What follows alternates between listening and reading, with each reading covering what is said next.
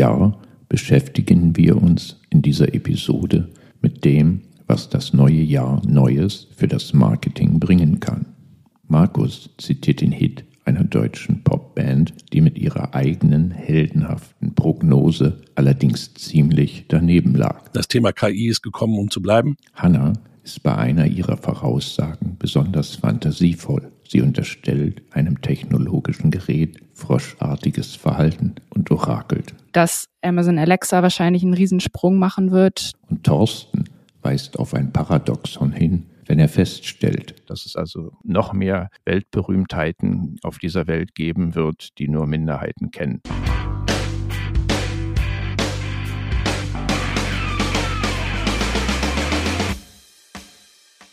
Ich habe die große Freude, in unser erstes Thema im neuen Jahr einzuleiten. Ich würde mal anfangen mit dem Bereich, ich nenne es mal Tech-Trends, die fürs Marketing eine Rolle spielen, beziehungsweise Marketing-Tech-Trends, die uns in der nächsten Zeit beschäftigen werden und würde dann gerne mit euch auch diskutieren, ob ihr das ähnlich seht oder wie ihr diese einzelnen Entwicklungen da auch einschätzt. Das erste Thema, wen wundert's? Es gab gerade einen schönen Artikel dazu im Economist, der fragt, what happened to the artificial intelligence investment boom und guckt sich das aus einer Investmentseite an und sagt da eigentlich voraus, der große Hype ist vorbei. Das kommt nicht mit dem Big Bang, das dauert jetzt ein paar Jahre, bis sich das wirklich durchsetzt. Man sieht es an den Investmententscheidungen von größeren Unternehmen neben Microsoft und eben OpenAI und Meta, dass die Investitionen zwar da sind, aber das nicht den großen Bang ausgelöst hat, mit dem jeder gerechnet hat. Das Thema KI ist gekommen, um zu bleiben. Und ich denke, dass es für uns im Marketing mindestens genauso gilt.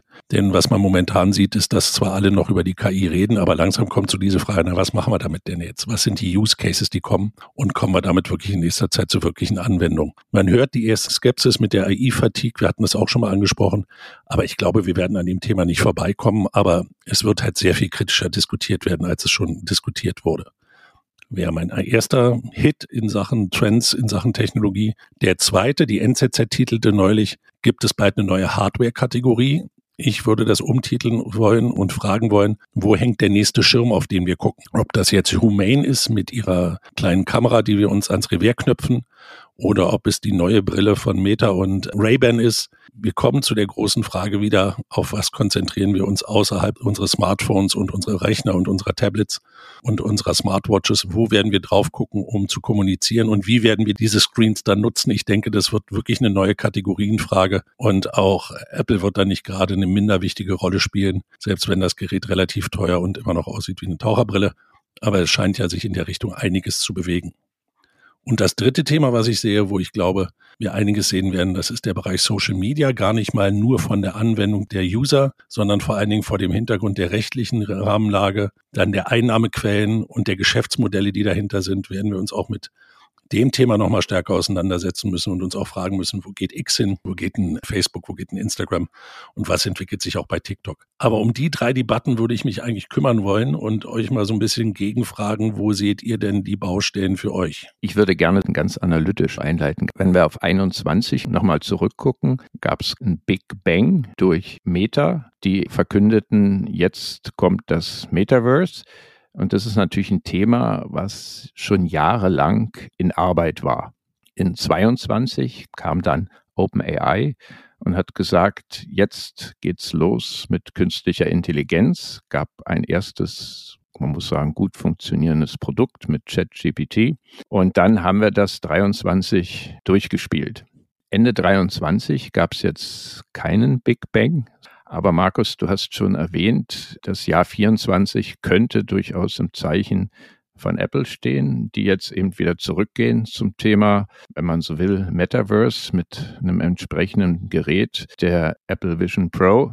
Ich glaube, das ist schon so ein Aspekt und da könnte man jetzt so rein analytisch mal festhalten, irgendwie werden diese Hype-Themen immer professioneller kommuniziert. Unternehmen gehen hin und sagen, genau jetzt geht's hier los und dann machen alle und mit alle ist gemeint die Marketinggemeinde mit, weil Produkte im Raume stehen, die dann halt auch von allen, also in diesem Fall allen Menschen, in irgendeiner Form genutzt werden können. Ich finde es gewagt, die Ankündigung von Meta zu vergleichen mit, mit ChatGPT. Also ich finde, da war schon der Bang und auch das, was uns das Jahr danach begleitet hat, schon deutlich prägender und dementsprechend würde ich mich da anschließen, dass ich denke, es geht mit AI und mit dem, was ChatGPT als Grundlage geschaffen hat, weiter und noch viel stärker und immenser als das, was wir jetzt im letzten Jahr erlebt haben. Und ich glaube, dieser Punkt, wir hatten es schon mal diskutiert, dass man wirklich das jetzt erstmal nutzt, um zu experimentieren, über den sind wir jetzt hinaus. Auch dieser Aspekt der Effizienzsteigerung. Und ich vermute, dass es jetzt in, in diesem Jahr, im Jahr 2024, primär auch darum geht, hyperpersonalisierte Angebote zu haben und da wirklich mehr konkreter noch in Produkte und Serviceleistungen reingeht, die eben unter AI AI entwickelt und angeboten werden. Das wäre so das eine.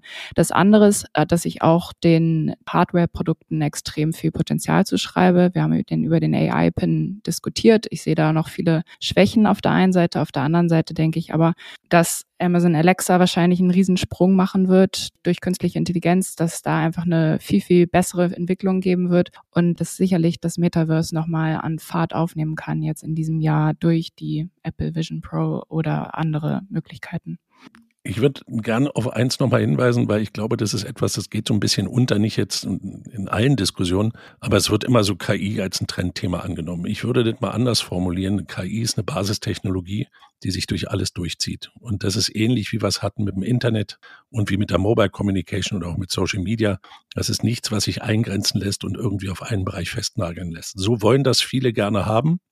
Ich glaube aber, dass die Veränderung der KI uns gar nicht mal so sehr betrifft in dem, wie der User damit umgeht. Der ist da viel flotter, als wir uns das wieder vorstellen können. Das große Problem ist, dass wir intern verstehen müssen, wie wir das einbauen. Also ob das jetzt der neue Praktikant ist, der Cyborg, den schon viele da vermuten, oder den Centaur. Die Unternehmen müssen sich das mal zusammenfrickeln. Und ich glaube, das bremst ein bisschen diese ganze Adaptionsgeschwindigkeit und führt auch dazu, dass da mehr Kritik dahinter ist. Thorsten hat eben vorhin schon von den Hypes geredet. Wenn wir dem Gartner Hype-Cycle folgen können, dann ist das Ding kurz vor dem Abgang in das Tal der Desillusion, weil die ersten kritischen Stimmen kommen. Aber nichtsdestotrotz, das Thema wird schon bleiben, aber anders als wir es uns, glaube ich, vorstellen momentan noch. Es ist keine Technologie, die man abgrenzen kann, sondern es poppt halt überall hoch. Und das ist, glaube ich, die Challenge einzugrenzen, wo man es dann auch wirklich nutzen kann. E-Commerce hat auch Anno Knips gedauert, bis es mal richtig funktioniert hat. Sieben Jahre hat Amazon gebraucht, bis sie wirklich damit Geld verdient haben. Aber die sind halt dran geblieben an dem Thema. Und das halte ich in der ganzen KI-Debatte für ganz entscheidend. Ja, aber auf der anderen Seite ist es natürlich auch gut, wenn, wenn man jetzt eine Perspektive auf gut laufende Suchmaschinen hat oder auf AI Assistants, die halt ein besseres Kundenerlebnis anbieten als jetzt die Chatbots, wie man sie aus den vergangenen Jahren kennt, die eigentlich mein Problem so gar nicht lösen. Ja, absolut. Da kann ich auch aus eigener Erfahrung zustimmen.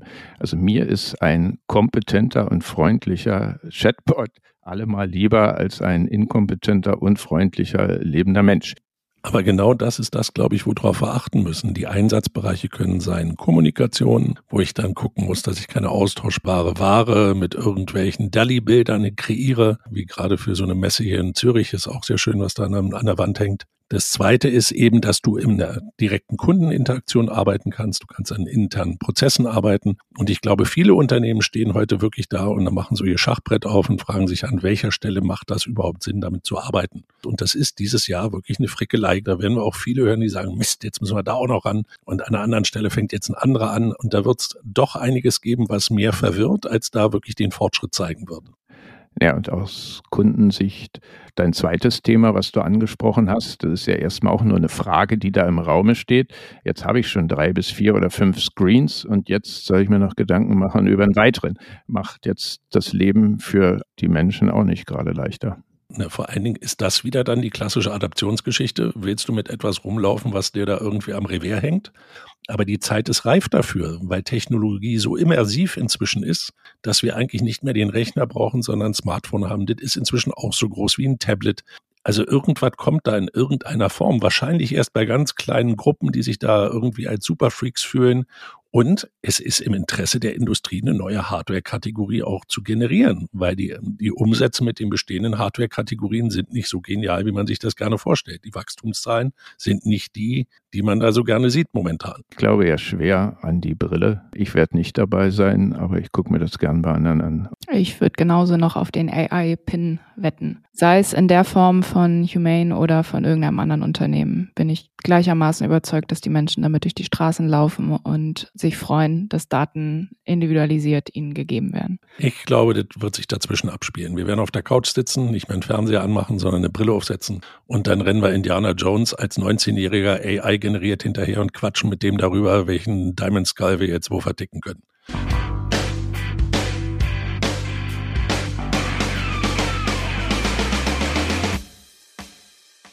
Ich freue mich aufs zweite Thema. Direkt anknüpfend an das erste, auch an die Tech-Themen von Markus, würde ich gerne mit euch das Influencer-Marketing diskutieren und das Social-Media-Marketing und einen kleinen Ausblick auf dieses Jahr wagen.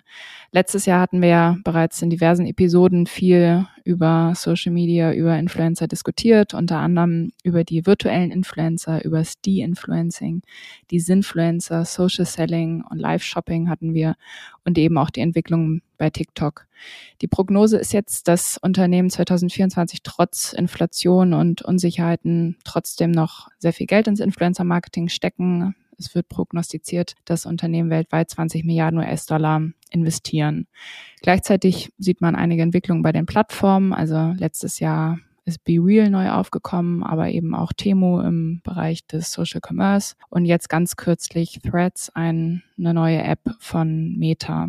Und gleichzeitig haben wir eben noch die Entwicklung von Twitter zu X mit rückgehenden Umsätzen und einem Einbruch im Markenwert.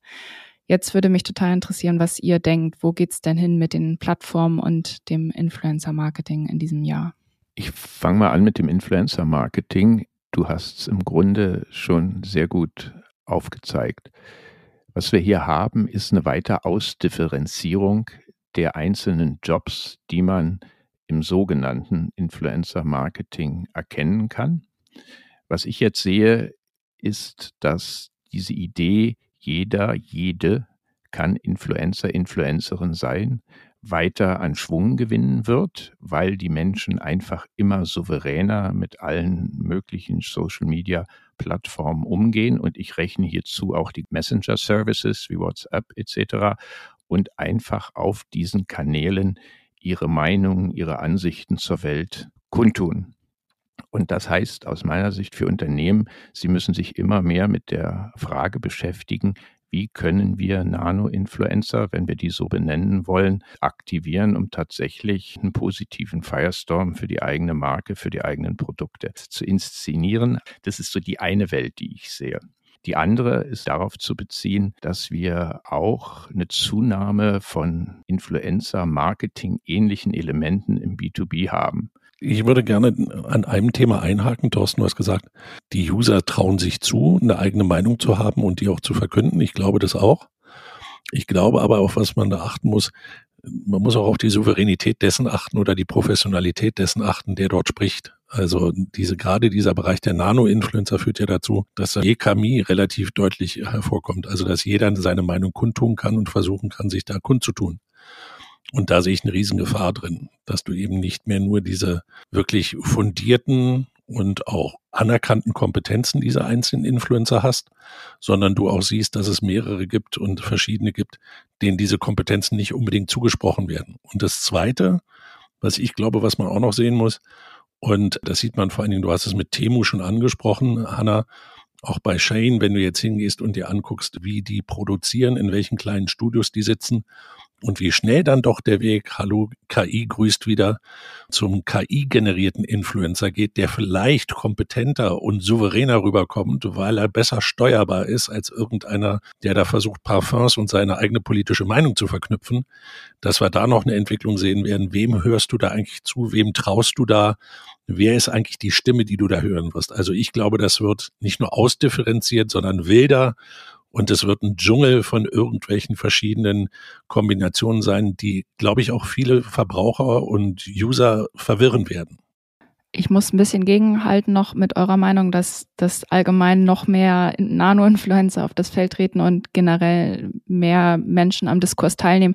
Ich habe es viel mehr so empfunden jetzt in den vergangenen Monaten, dass das gerade zurückgeht. Also dass die, die wirklich auf Social Media aktiv sind, sich auf einen kleineren Prozentsatz beschränken und eben ein viel größerer Teil passiv zuhört oder sich mit einbringt in den Diskurs durch Engagement in Form von Likes, Kommentaren etc. Das glaube ich schon, aber so wirklich aktiv mitgestaltet und möglicher Kooperationspartner oder ja von Unternehmen noch mehr beeinflussbarer. Ich glaube, dass das konzentriert sich schon auf eine kleinere Gruppe, die natürlich aber ausdifferenzierter ist. Und dann mit den Communities und den geschlossenen Kanälen, das sehe ich auch voll. Also dass es sich wieder mehr zurückbewegt. Halt, wir hatten es mit Be Real, aber man sieht es jetzt auch bei Instagram durch die Broadcast-Channels, also dass wir wirklich wieder mehr kleinere Gruppen haben, in denen man das Gefühl hat, dass man von den jeweiligen Personen, die man dort abonniert, direkte Nachrichten bekommt und dass es sich so ein bisschen zurückzieht in einen kleineren Community-Rahmen. Das sehe ich auch total. Aber ich bin trotzdem der Meinung, dass, dass die meisten Konsumenten, die früher eigentlich aktiv auf Facebook waren, auf Instagram waren, dort ihre Freunde mit Bildern bespielt haben, dass sich das eigentlich quasi in das Private verschoben hat, äh, in den geschlossenen Rahmen auf WhatsApp und Co.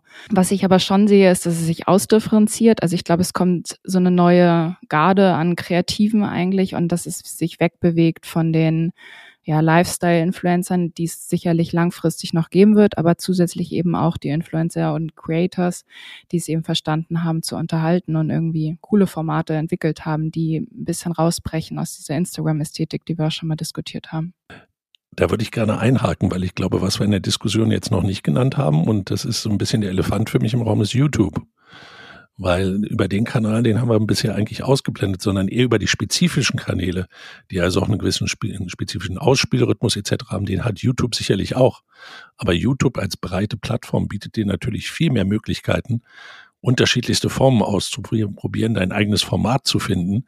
Und ich würde das nicht unterschätzen, dass YouTube in diesem Jahr nochmal eine echte Schippe drauflegt, weil es halt sich entwickelt zu der Plattform, auf der du dich grundsätzlich zu allen Themen austauschen kannst.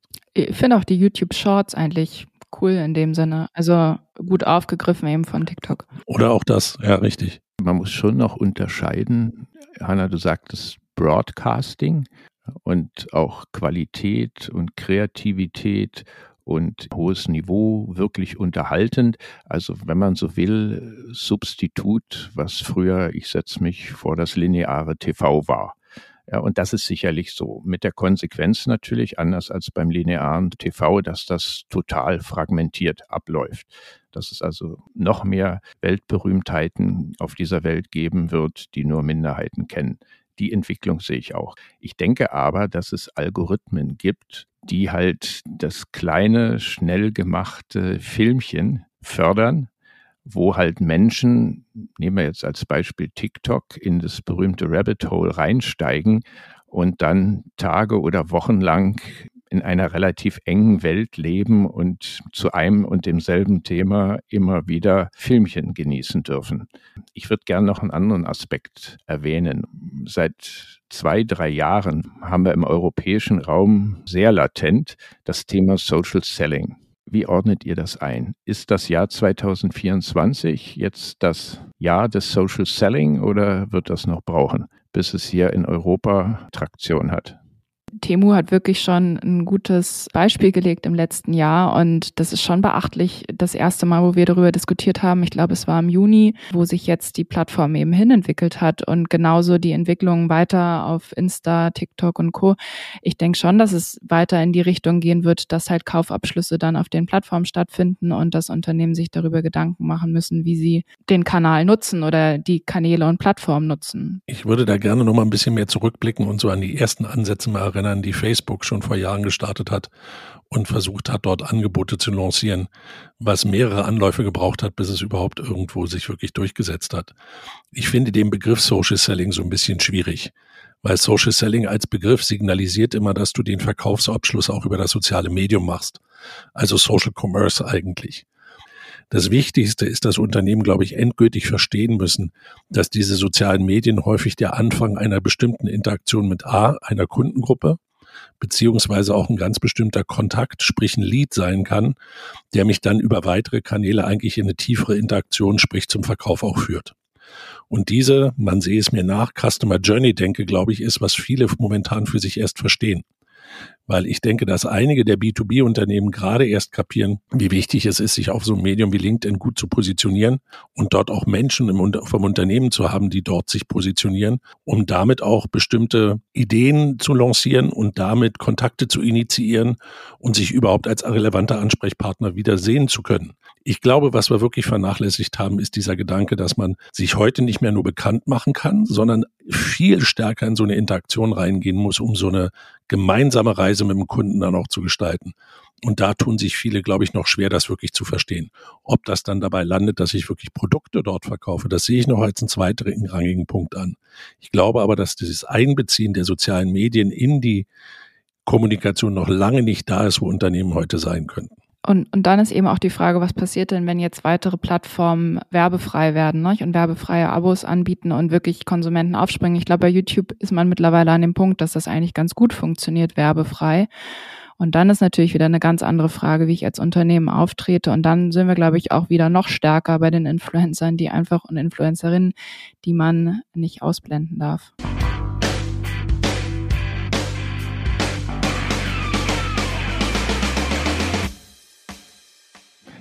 Große Freude, in unser drittes Thema einführen zu dürfen. Ich möchte eines der ganz, ganz großen Standardthemen des Marketing ansprechen, und zwar die Fragestellung Brand Building und oder Performance Marketing. Ganz klar haben wir alle eine Antwort auf den Lippen, die lautet natürlich Brand Building und Performance Marketing. Das gebietet die Logik. Wenn man sich aber in der Marketingrealität umsieht, dann stellt man doch fest, dass da ein gewisser Gegensatz existiert. Also auf der einen Seite haben wir das Performance Marketing. Wenn ich das jetzt in ganz groben Zügen umreiße, kurzfristig orientiert. Es geht im Regelfall um KPIs, die hier in der Mit im Mittelpunkt stehen, die man typischerweise sehr, sehr gut messen kann, was einem natürlich auch viel Nutzen bietet, weil man kann schnell und im Regelfall auch einfach messen, lernt daraus und kann dann halt auch schnell wieder die jeweilige Maßnahme, die man ergriffen hat, optimieren. Wenn man guckt, was steht hier im Zentrum, dann natürlich das, was den Betriebswirt interessiert. Es geht um Reaktionen von Kunden und die äußern sich dann hoffentlich in Sales, zumindest in Leads oder in irgendwelchem anderen Verhalten, dass die Kunden wenigstens irgendeinen Download tätigen, jedenfalls aktiv unterwegs sind. Und man kann halt genau feststellen, hat man Impact mit seiner Maßnahme. Und das erklärt, glaube ich, auch in allererster Linie den Siegeszug in den letzten Jahren des Performance Marketing. Man kann sicherlich auch sagen, Performance Marketing gibt es deswegen, weil die Welt immer digitaler geworden ist. Ohne Digitalisierung kein Performance Marketing. Auf der anderen Seite haben wir, wenn wir so wollen, die gute alte Königsdisziplin des Marketing, Markenpflege, Markenführung oder in Englisch eben Brand Building, wo es im Regelfall darum geht, langfristig zu arbeiten, Awareness für Marken aufzubauen, Markenidentitäten in Köpfen von Kunden zu verankern, also im Regelfall ja doch längerfristige Lernprozesse zu begleiten. Und hier, wenn wir über KPIs nachdenken, haben wir halt in der Regel auch schwer messbare KPIs. Klassiker sind dann natürlich so etwas wie Markenloyalität. Einfacher zu messen ist Markenbekanntheit. Schon wieder komplexer sind Markenassoziationsnetzwerke. Als Marketier weiß man, dass das das Fundament des Geschäftes ist, dass man über eine Marke verfügt, die bei den Zielgruppen gut und positiv gelernt ist. Mich würde interessieren, wie sieht ihr die Entwicklung in dieser vermeintlichen oder tatsächlichen Kontroverse zwischen Brandbuilding und Performance Marketing? Ich glaube, dass sich im Performance Marketing total viel tut und da sind viele Entwicklungen dabei, die dem Performance Marketing nicht gut tun. Also wir haben einmal bei Google jetzt die Entwicklung Cookie-less Future, also die Cookies werden abgeschafft. Wir haben jetzt schon mehrmals darüber gesprochen. Jetzt ist nun wirklich dieser Punkt gekommen, dass im Laufe dieses Jahres die Cookies eben gänzlich wegfallen. Dadurch natürlich weniger Targeting-Möglichkeiten, weniger KPIs. Das, was eben alles Performance-Marketing ausgemacht hat, fällt hier weg. Das andere sind dann aber eben auch die steigenden Kosten über Social Media Marketing, die dazu führen, dass eben da auch das Performance-Marketing eingebüßt hat. Und ich glaube, hier liegt diese Entwicklung drin, das Brand-Building, wie du es beschrieben hast, wieder an Fahrt gewinnt. Was aber, glaube ich, eine Veränderung ist, dass eben Brandbuilding mehr Möglichkeiten bekommt, gerade durch AI auch messbar zu werden. Und da liegt diese Verbindung von Performance Marketing und Brandbuilding. Es sind natürlich zwei unterschiedliche Ziele. Das eine geht um den Markenaufbau, das andere schon um eine konkrete Handlung. Aber die Möglichkeiten der Messbarkeit, des Trackings, was du beschrieben hast, was diese Vorteile lange Zeit des Performance Marketing waren, werden immer mehr möglich, auch im Brandbuilding und im Brand Marketing. Und deswegen sehe ich da diese größte Vermischung. Ich würde mich da fast voll und ganz anschließen. Ich sehe aber noch eine andere Konsequenz und ich sehe das gerade mit ein paar Unternehmen, mit denen wir auch am Reden sind. Das ist schon ein Mindshift, der jetzt kommt die lang gehegte Denke, ich baue die Marke, ich bin langfristig, ich gucke auf die Identität, ich messe alle einmal im Quartal meine Marken-Awareness, meine Identity, gucke, ob mein Markenei noch richtig funktioniert. Und dann habe ich meine Arbeit getan. Die Zeiten sind vorbei. Ich glaube, was kommt, ist, dass du auch aus der Markenführung heraus viel stärker drüber nachdenken musst. Was ist mein Beitrag, einen Kunden ans Unternehmen heranzuführen? Und nicht nur, dass der weiß, dass es dich gibt, sondern dass der dich interessant findet und du zumindest es erreichen musst, dass er sich mit deiner Marke engagiert. Und wenn es erstmal nur ein Klick ist, vielleicht eine Rückfrage ist und ich den viel stärker, gerade vor dem Hintergrund dieser Cookie-List-Situation, die sich jetzt ja abzeichnet bis Oktober, die Unternehmen und vor allen Dingen die Markenführung viel stärker gefordert sind, sich zu überlegen, wie schaffen wir es, den Kunden mitzunehmen und ihn auch zu begleiten eben in eine Welt hinein, wo wir ihn besser messbarer machen. Und das ist kein Unterschied zwischen lang und mittelfristig. Für mich ist eine Frage, weiß ich als Markenführender und meine Markenabteilung, wie ich einen Beitrag dazu leiste, dass wir hier Kunden generieren. Und diese Challenge, das ist eine klassische auch im Marketing, da gebe ich dir recht, Thorsten. Aber heute the monkeys on the back of the brand managers to show that they can contribute to this. Also die müssen zeigen können, dass sie auch in die digitale Welt rüberwandern und die mit mehr nutzen. Dieser klassische Satz von Coca-Cola früher, wir Marketing-Leute, wir machen das Brandbuilding, den Verkauf macht der Handel, das geht dann schon. Also diese Push-Pull-Diskussion, die ist endgültig durch. Und der Druck wird zunehmen, das nachweisen zu können. Deswegen reden ja viele immer über diese Mid-of-Funnel-Diskussion. Ja? Es gibt kein Mid-of-Funnel, weil kein Kunde im Funnel ist und weil der Mid-of-Funnel gar nicht da ist, sondern da müssen die Unternehmen die Kunden an die Hand nehmen und performanceorientiert zeigen, dass die Marke einen Beitrag leistet. Ich stimme euch beiden natürlich zu, kann ja gar nicht anders sein. Denke aber, vielleicht ist ja das Jahr 2024 das, wo wir uns vom Begriff Performance Marketing vielleicht trennen weil im Kern geht es, wie schon immer, um ein Thema, nämlich um Sales. Wenn man das mal so benennt, dann würde ich sagen, nimmt man diesen Aspekt heraus, der implizit in dieser Diskussion Brand Building versus Performance Marketing drin ist. Digitales und damit Modernes gegen irgendeine alte Welt, die noch im Offline sozusagen unterwegs waren, das ist sicherlich vorbei. Das konvergiert alles, wie ihr es gerade beschrieben habt. Vielleicht kommen andere Themen, mit denen wir uns natürlich auch schon länger beschäftigen, jetzt mehr in den Vordergrund. Natürlich immer unter der Überschrift die Brand sorgt dafür, dass Türen geöffnet werden, dass Kunden Produkte lieben, dass wir die Loyalitäten hochtreiben können. Und klar braucht es Einheiten und Menschen, die sich darum kümmern, dass Produkte auch tatsächlich verkauft werden. Ich denke aber, dahinter liegen Themen, die viel herausfordernder sind, nämlich die Fragestellung, bespiele ich Kunden und Kundinnen einfach mit meinen Botschaften. Und wenn man mal ehrlich ist, so wie Performance Marketing und Brand Building auch in der jüngeren Vergangenheit diskutiert wurde,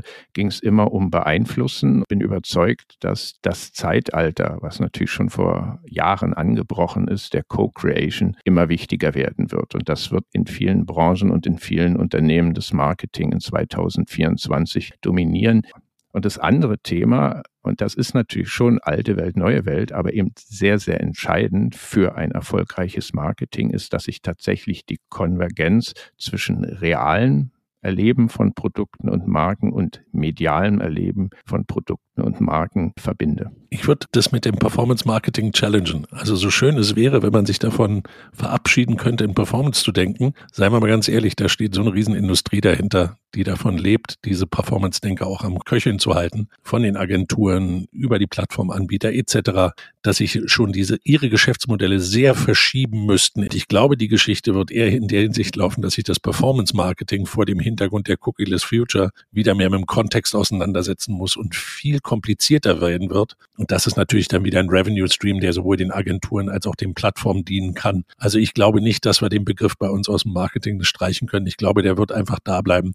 Aber es wird eine noch komplexere Geschichte, damit man damit wieder Geld verdienen kann. Ja, ich denke aber, die, die ein KPI wie Website-Traffic ins Feld führen, die werden in Zukunft halt mehr gefragt werden, was tut das für unseren Sales? Und ich glaube, das ist eine gute Entwicklung. Definitiv.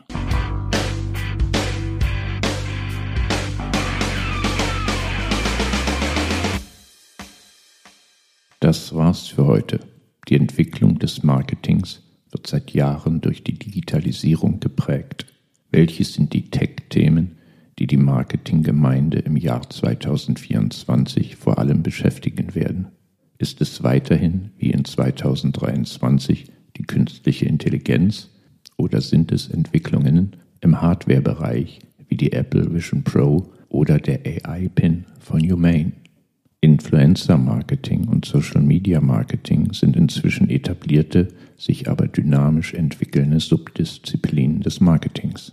Wohin geht die wilde Reise? Wird Social Selling an Bedeutung gewinnen? Welche Rollen spielen die einzelnen Plattformen? Brandbuilding oder Performance Marketing? Ist das wirklich eine relevante Frage oder existieren nicht vielmehr andere Herausforderungen für das Marketingmanagement, die von weit größerer Bedeutung sind, wie zum Beispiel eine bessere Kooperation von Verkauf und Marketing oder das Thema Customer Co-Creation. Falls ihr mehr zu diesen Fragen wisst als wir, könnt ihr auf unseren LinkedIn und Instagram-Channels eure Weisheiten mit uns und der restlichen Marketing-Community teilen. Die Links findet ihr in den Show Notes. Zudem befinden sich dort auch Links zu verschiedenen Quellen, die Auskunft zu den heute diskutierten Themen geben. Auf Wiederhören.